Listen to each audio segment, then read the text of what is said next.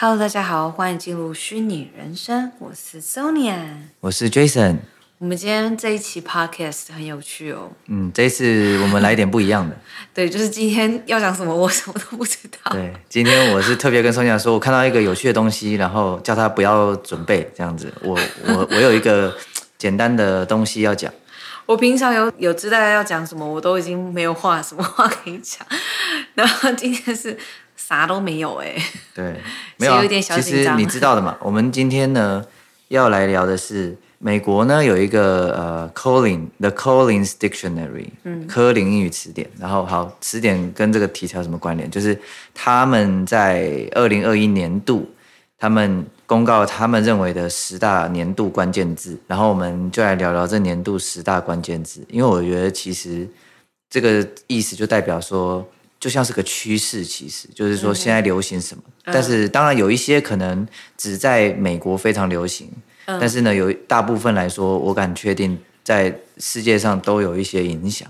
那我们就从这个最后一个开始讲起。好，然后因为是十大嘛，然后我们怕我们二十分钟讲不完，所以可能会分。先讲前面跟五个和后面。我觉得我们呃，我们两个人考虑我们话很多，所以我觉得我们就是前五名应该就会讲到二十分钟了。好的，那我们就来开始吧。好，Sonia 准备好接招了吗？我好好问什么东西？Sonia 完全不知道哪十个，对，啊、对不对？好，来喽。嗯，我们先从最后一个讲哦。第十个，嗯、第十名是 Neopronoun。Neopronoun，我不知道。Pronoun 你有印象吗？发音啊。Pronunciation 是发音，嗯、然后 noun 是什么？名词。Pronoun 呢？Pronoun。代名词。哦。Oh. 所以就是 I、you、he、she 这些东西就是代名词。嗯。因为它在。代替你在讲某个人的时候嘛，你会说你会说他怎样怎样怎样，我怎样你怎样怎样，嗯、这种就是代名词。嗯哼。好，那 pronoun 了，然后再来 neopronoun，这是这个新字。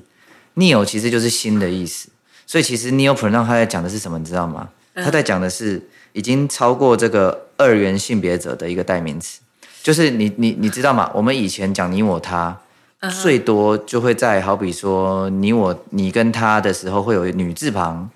或者是就是人字旁，我们来这样子去简单区分男跟女。嗯哼，但是现在这个的话，我在想，也许亚洲还没那么呃，怎么讲，没那么哦，影响那么多啦。哦、对，但是你应该有感觉吧？这里的变化。嗯、IG 好，IG 最明显。你现在可以选，就是它多了一个那个什么 pronoun 的，然后然后你就可以选的是 her、she or he。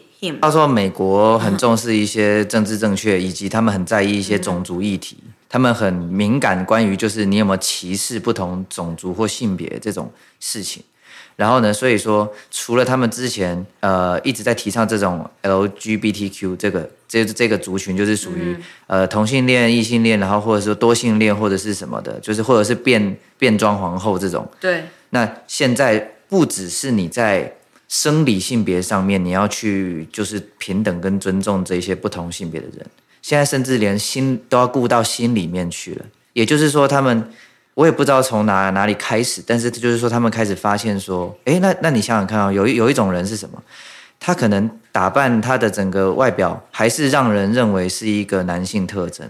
但是实际上，他在心里认定自己是女性，这是一种比较内隐、内在性的一个一个性别，怎么讲？跟生理上的是不一样的，是相反，或是怎么样，或是多多元性别。嗯哼。所以他们为了这个，就去创造了这个 Neopronoun。Neopronoun 是 N E O，然后 P R O N O U N。嗯。对，反正我觉得，我觉得一开始弄这个我没有很理解，但是我后后来渐渐渐渐的了解后，就发现说。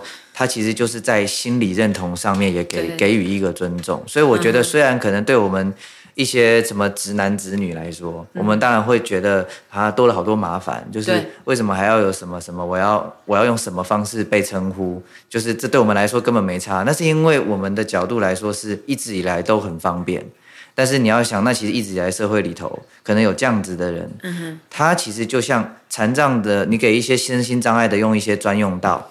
方便他们的行走。那你想想看，其实心里有时候他们也会有障碍啊。如果你没给他一个就是很很和善的社会空间的话，所以说，我觉得这个是给他们感感受到有被尊重用。我我所以是还是很有意义。我突然也想到，说 TikTok 也有也有一个影片说你是不是 gay？他说 I'm not straight。然后他说那你是 gay 吗？他说 I'm not gay。他说所以你是什么？他说 I'm who I am。嗯，我觉得美国是非常重视这个。那那个又有点哲学了，对对对。有时候我可能也会觉得女权女权有点强调过多，但我后来想到，就是因为那些人有被欺负，所以才会一直去强调说这件事情嘛。我觉得其实事实上，美国就是因为它是一个很容易让倡导人做自己的国家，嗯、所以它也很容易更容易产生歧视或者是霸凌，所以它才需要用更强的约束力来。来来倡导大家要平等尊重对方，你我你懂我意思吗？我觉得东方社会相对比较隐晦一点，我们讲话注重礼貌一些，他们是比较只做自己，我不爽我就讲，所以说。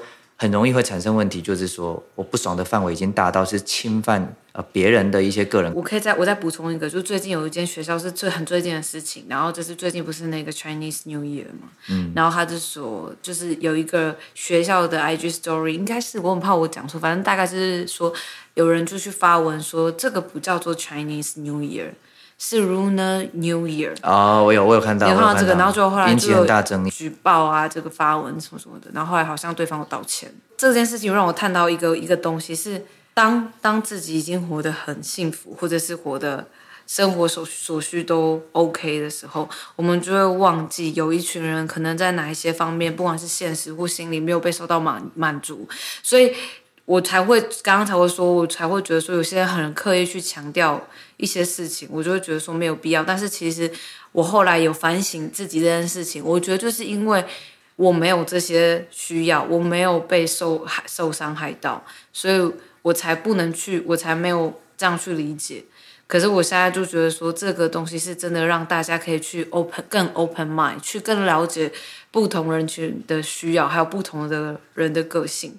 所以我觉得很好。对，我觉得就是要倡导大家互相尊重一个社会。嗯、你你可以勇敢做自己，但是你要尊重对方，要达到这个平衡。好，那下一个。好，下一个第九名。嗯哼，这个你应该也不知道，因为我也是我也是查了才知道，我也是赶快做功课，叫做 Cheugy。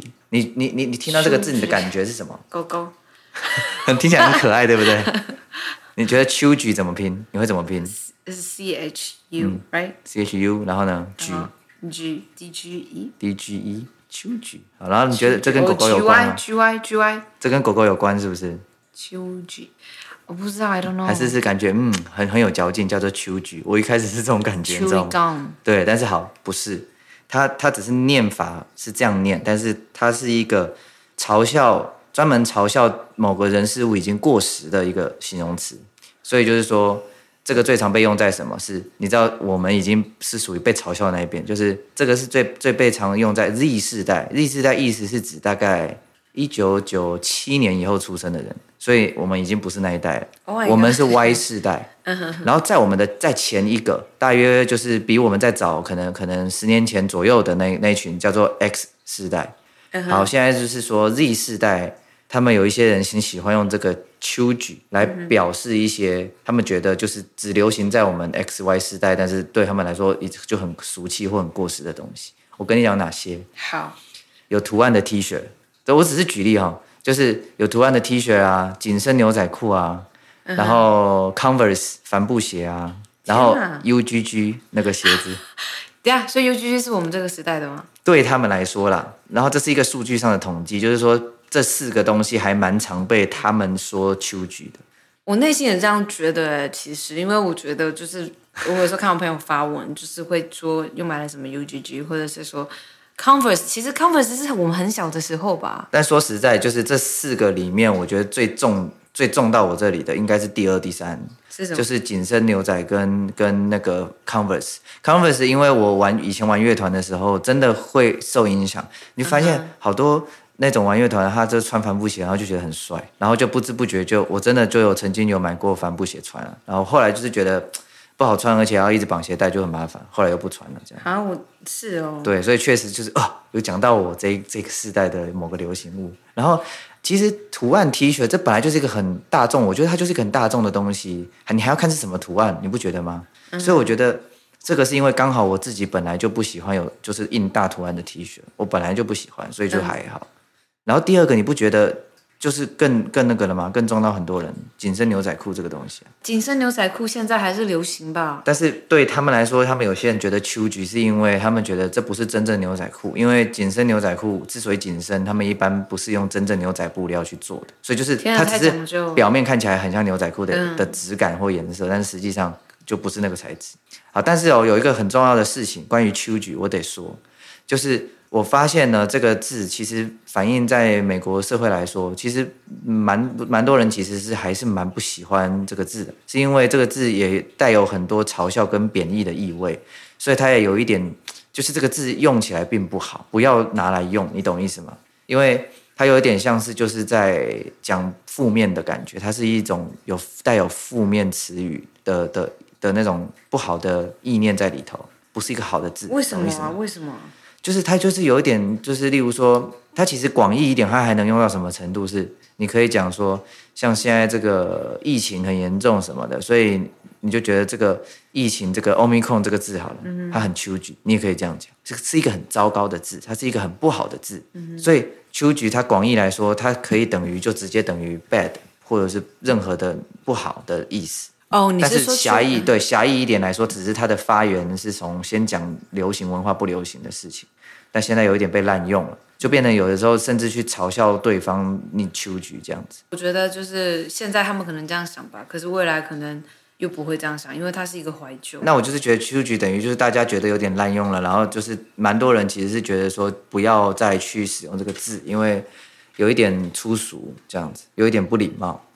Oh, 对所以我们我们要了解这个字，但是我们不要用，尽量不要用这样子。好，那再下一个。好，我们至少讲个，哎，还可以。对，我们对于秋菊，我们对于秋菊比较没有那个，对不对？想法，但是刚刚那个念起来很可爱。对，但是就哦，对对，忘了讲秋菊的拼法的话是 C H E U G Y。C H E U G Y。对，然后秋菊，秋菊，秋菊。对，但是就就是尽量不要用在对方身上，这样子。可以用在你身上，因为你特别的老。好了好了啊，你不是也是 Y 世代的？嗯，但我们心年轻啊。好好好，那你是反秋菊。我们来，我们来下一个哦。好，下一个是第八，对不对？好，Regency Core。我不知道。好，我讲中文叫什么的？叫做摄政时尚，有听过吗？好，那请容我，请容我来临时抱佛脚的解释一下这个字的渊源。Regency 这个字本身就是摄政。摄政是一个英国历史特有的一个时期。为什么你觉得我应该要知道？好，我待会你待会就会你待会就会知道你你应该要知道的那种感觉，你会觉得、啊、哎呀，我应该要知道。好，我跟你讲，首先先解释字的意思哈。Regency Court，Regency 是刚刚我讲的摄政摄政时期，这是一个英国如果历史好的朋友应该就会有有印象。嗯，那就是英国有一阵子都是 George 这个乔治。一世、二世、三世、四世在在统治英国的时期，嗯、然后其中到了乔治四世的时候，他有个特色是，他非常 fashion，、嗯、就是他是一个很注重时尚的一个一个，也算国王嘛，就英国的那个首首相，哎，他不是首相，反正就是国王。所以呢，乔治四世这个时期，就是也后来被称为摄政时期，嗯，因为他叫摄政王，这是他的类似封号这样子。嗯、那所以 Regency 的由来是这里。然后我刚才也说了，是因为他注重时尚。然后呢，有趣的事情是，最近好莱坞有一些作品，很造成了很大的时尚的影响。那个作品叫做《伯杰顿家族》（Bridgerton），然后它是一个影集。然后呢，这里头的这个，它就是总而言之，它这个风评很好，这是这部剧可能蛮蛮热门的。然后其中呢，最有被人探讨的是它的这个服装设计，因为他演的就是英国那个时代的东西嘛。他其实应该是已经。我记得出蛮久的了，然后最近因为这个剧，然后再加上有其他别的剧，一个叫《Emma》，它也是英英式的英国时期的一个剧，然后还有有一个你知道《Little Woman》，嗯，所以你你懂那个感觉了吗？就是他们里头都会有很纯正的英式口音，然后你会发现他们穿的都是洋装那种感觉，对，它当然有分简约洋装跟那种盛装的那种，但总而言之就是。这一种风格，你可以这样想，摄政，所以穿摄政风格那个样子的话，就叫做 Regency Regency Core。现在这个有一个字叫 Regency Core，、嗯、特指的就是摄政时期的时尚。然后其实摄政时期的时尚就是浪漫古典主义的一个时尚感。嗯，然后再讲具体一点，就是我刚才讲的，可能里头会穿衬衣，嗯、外面会有洋装，然后打扮的非常精致，像洋娃娃一样。这样懂了吗？嗯、所以最近这个复古风又回来了。嗯、但是但是总而言之，我这就是你知道为什么我会觉得你你会觉得应该要知道了吧？为什么？因为这跟 fashion 有关系啊！你们你们因为因为可能最近很多美国美眉他们在讨论一些摄摄政时尚的。彩妆妆法呀，嗯，或是一些怎么穿搭出一种平民的，就是一种一种简易的摄政时尚风啊。嗯、哼我想说你应该会知道，美妆保养的东西你还是知道的很快。哦，我是看时期，我有有时候会很热衷于 Sephora 的新品，嗯、但有时候我又突然热衷于就是 Pharmacy 里面的东西。嗯，但我还想问你一个问题，嗯，就是那你认为对于这种风格，你你你喜自己喜不喜欢？你什么想法？我喜欢，我我就是很喜欢旧的。你喜欢古典？对，就是我。你还记得我们前几天经过呃那个韩国城吗？嗯。然后那个韩国城很老，但是这不一样。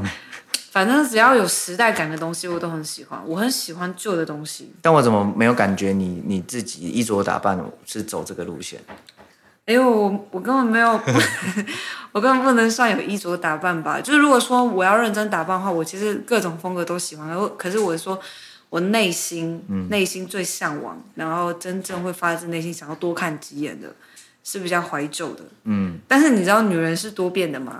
那我觉得你应该会喜欢这一次的流行了，这一次的这个复古风。嗯嗯，你可以看看人家怎么讲那种简单的穿搭，这样。好，那下一个。好，下一个第我已经不知道第几了，九八七哎，十九八哦，第七个，这个你应该就会有一点感觉了，它叫做 Pandemic。为什么笑 ？Pandemic，Pandemic 吧。所以你以为我讲错了，对不对？其实我没有，以为你讲错，我就说是从 Pandemic 来的吗？没错。那你觉得为什么 Pandemic 会变 Pandemic？很难呢，我觉得一点都不难。让我做功课，变化在哪里嘛？pin 啊，对，那 pin 是什么意思？就盯住的意思啊。对，所以你觉得呢？盯住 pandemic 是什么意思？盯住疫情，这样是什么意思？它那个盯是 pin 的那个，对啊，是 pin 啊。你觉得呢？你最讨厌猜东西了。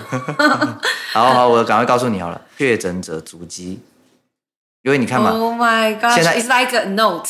Right? Note 不是就是就是就是像 C C D C 这些这些疾疾管署这些管制疾病的单位，他们就要去去掌握确诊者足迹啊。例如说，哦，oh. 这边出现确诊的，然后他们就要马上知道说到底是从哪里开始发生的，他要一路记录这样。前一阵子台湾不是就是。也有这样嘛，就是说，就是现在所有国家都要这样子啊，要要紧盯着哪里有确诊案例。但是我很好奇，他怎么知？就比如说，假设我得了，然后我走到哪里，他怎么知道我去过哪里？因为你看嘛，你你你得了，你你你会医生那边你要做检查，你会被、嗯、你会有记录。然后假设你是外国人，那就更明显，你出入境的时候就会做记录。嗯。所以你得了，然后哦，重点是所有店家，这个可能要看比如不同国家哦，像台湾的话，就是大家店家都要去配合。